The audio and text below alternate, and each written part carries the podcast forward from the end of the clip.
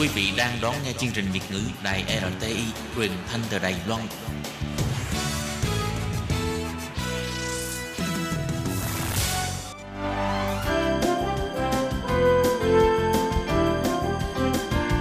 Xin mời quý vị và các bạn đến với chuyên mục Nhìn ra thế giới. Chuyên mục này gồm những nội dung liên quan đến quốc tế,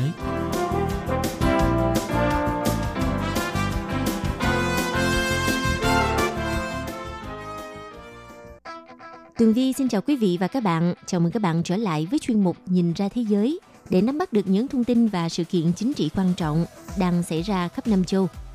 Các bạn thân mến, nội dung của chuyên mục ngày hôm nay bao gồm những thông tin như sau. Trước những đồn đoán về tình hình sức khỏe của Kim Jong-un, vậy thì điều gì đang diễn ra ở đất nước Triều Tiên? Iran đưa ra tuyên bố nước này sẽ không là bên khởi xướng bất kỳ căng thẳng và xung đột nào, bất chấp Mỹ khiêu khích. Trước dịch bệnh COVID-19, Mỹ được cho là đang chậm chân hơn so với các đối thủ toàn cầu trong cuộc đua thu mua khẩu trang và vật tư y tế từ Trung Quốc.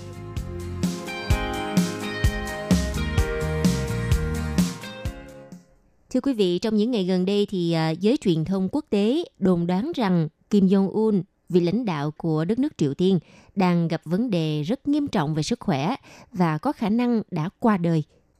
những thông tin nói trên vẫn liên tục được đưa ra. Tuy nhiên, chính quyền Triều Tiên lại tỏ ra khá im ắng trước sự vắng mặt của ông Kim Jong-un.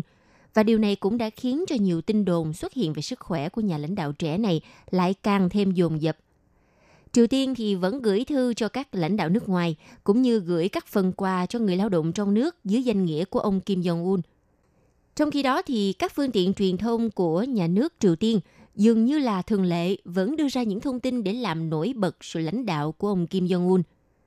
Như vào ngày 26 tháng 4 vừa qua, Đài phát thanh nhà nước Triều Tiên đã đưa tin nhà lãnh đạo Kim Jong-un đánh giá cao những người đang làm việc để xây dựng các cơ sở ở thị trấn biên giới phía Bắc.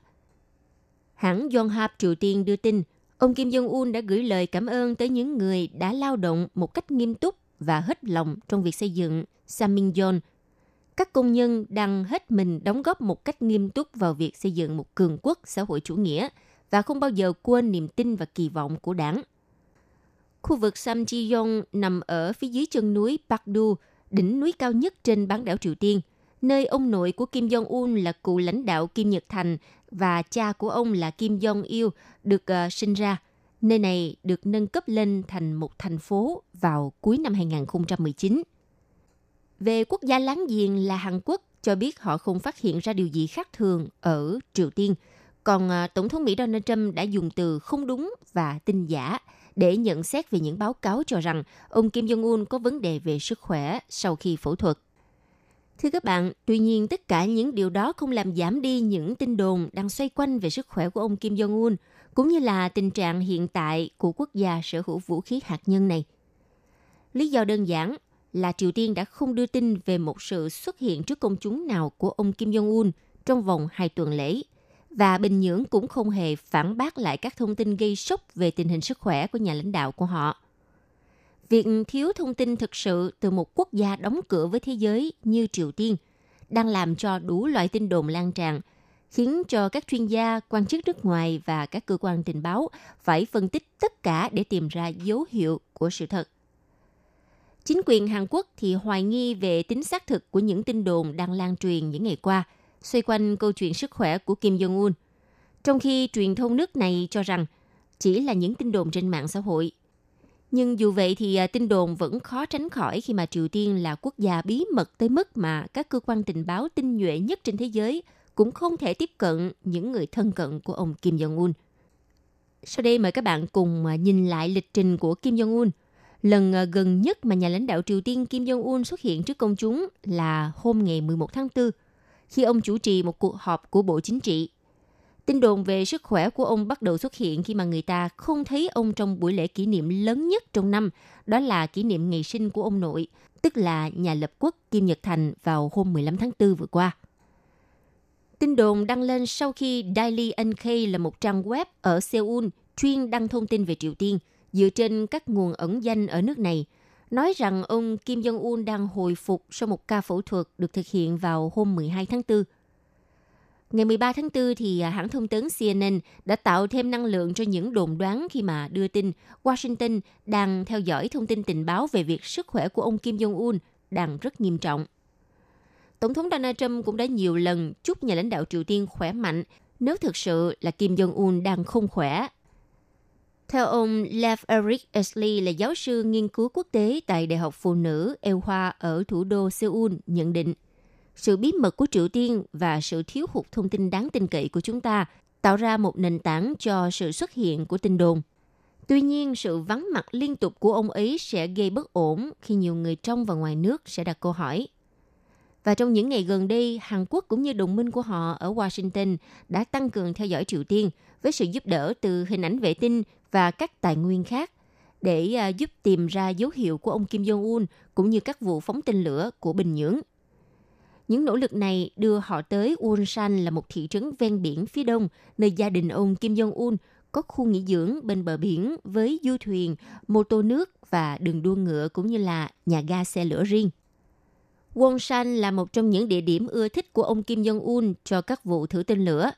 Theo một báo cáo của Hàn Quốc hôm 25 tháng 4 vừa qua, tuyên bố Mỹ đã phát hiện hoạt động chuẩn bị thử tên lửa ở Sokdiok, xa hơn trên bờ biển phía đông của Triều Tiên – nơi mà các tên lửa đã phóng đi vào tháng 8 của năm ngoái cũng như là tháng 3 năm nay dưới sự chứng kiến của Kim Jong-un. Các quan chức Hàn Quốc cho rằng sự hiện diện của ông Kim Jong-un ở một vụ thử tên lửa sẽ là cách chiến lược làm dịu các đồn đoán. Nhưng Triều Tiên cũng đã sử dụng những kế sách như vậy để khiến kẻ thù bên ngoài phải đồn đoán thêm.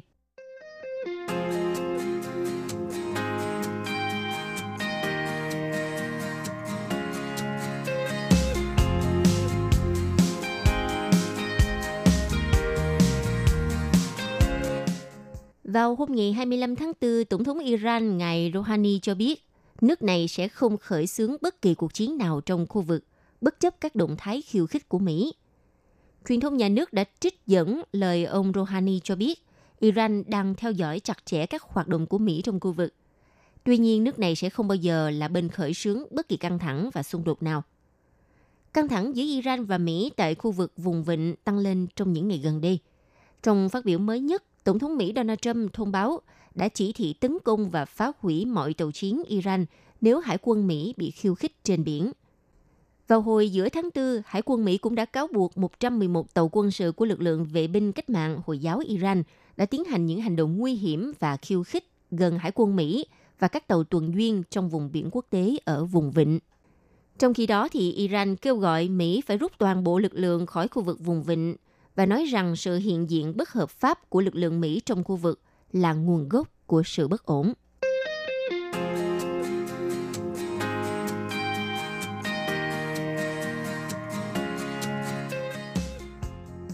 Thưa quý vị, vào à, thời điểm cuối tháng 2, khi mà dịch bệnh COVID-19 đang hoành hành tại Trung Quốc và bắt đầu lan rộng ra khắp thế giới, một số nước châu Âu đã bắt đầu thu mua vật tư y tế từ Trung Quốc – nhưng mà Mỹ cho tới hiện nay mới tìm cách tiếp cận thị trường. Mỹ được cho là đang chậm chân hơn so với các đối thủ toàn cầu trong cuộc đua thu mua khẩu trang và vật tư y tế từ Trung Quốc nhằm để đối phó với cuộc khủng hoảng COVID-19. Điều này càng làm trầm trọng thêm tình trạng thiếu nguồn cung trong hệ thống y tế trên khắp nước Mỹ, khiến các bác sĩ và y tá Mỹ phải đối mặt với rủi ro lớn hơn và khiến điều kiện tại các phòng khám cũng như bệnh viện Mỹ trở nên tồi tệ hơn nhiều so với các nước ở Tây Âu, Đông Á, Canada và Australia.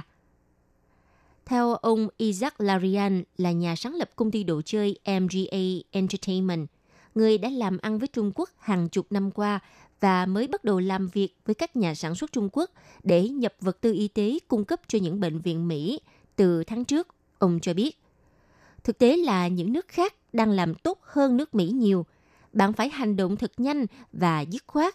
Mỹ thì lại đang quá chậm. Ông Larian cho hay,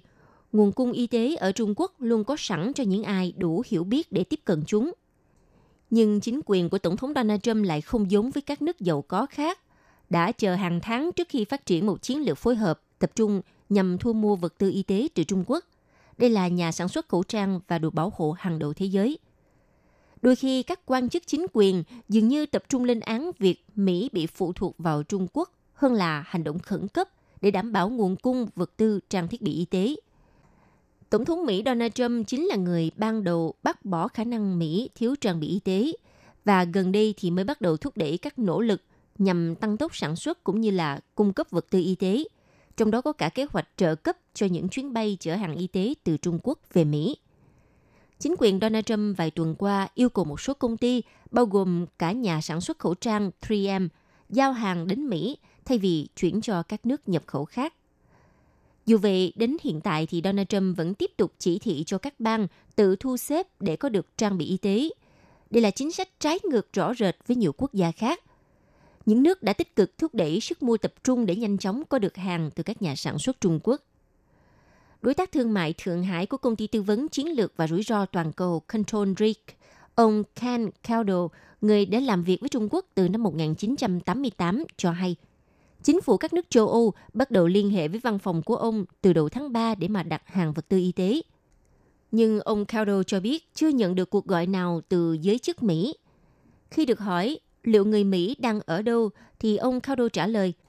Tôi thực sự không biết, chúng tôi đã nói chuyện với các đầu mối liên lạc Mỹ tại Đại sứ quán và họ báo rằng không, chúng tôi ổn, chúng tôi tự lo liệu được. Chính quyền Donald Trump đồng thời còn chậm trễ trong việc làm rõ các quy định về việc khẩu trang nào có thể được nhập khẩu từ Trung Quốc. Qua đó đã làm chậm luồng phân phối vật tư y tế tới các bệnh viện Mỹ và những cơ sở khác trên tuyến đầu chống COVID-19.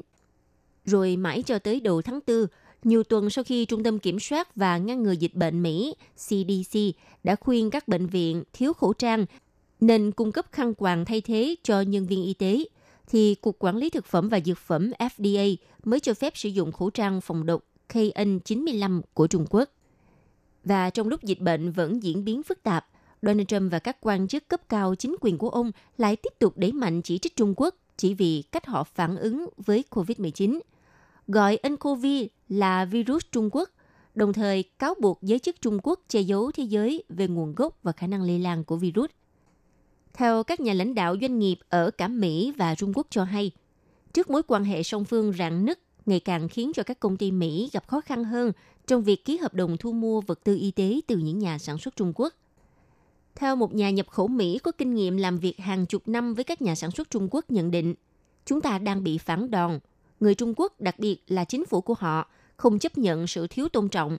Một số người ở Mỹ đổ lỗi cho Trung Quốc vì à, tình trạng thiếu hụt vật tư y tế – tôi nghĩ chúng ta nên tự soi mình trong gương.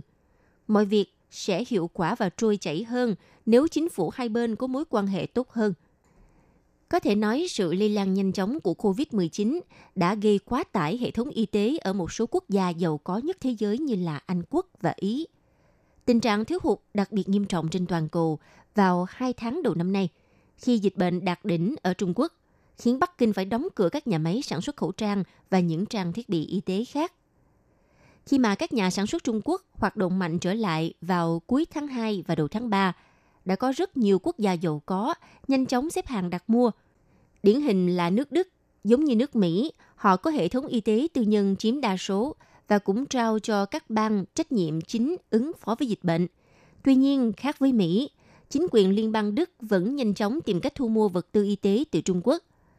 Kể từ cuối tháng 2 cho đến nay, Liên minh châu Âu cũng đã nỗ lực để mua số lượng lớn vật tư y tế cho các quốc gia thành viên.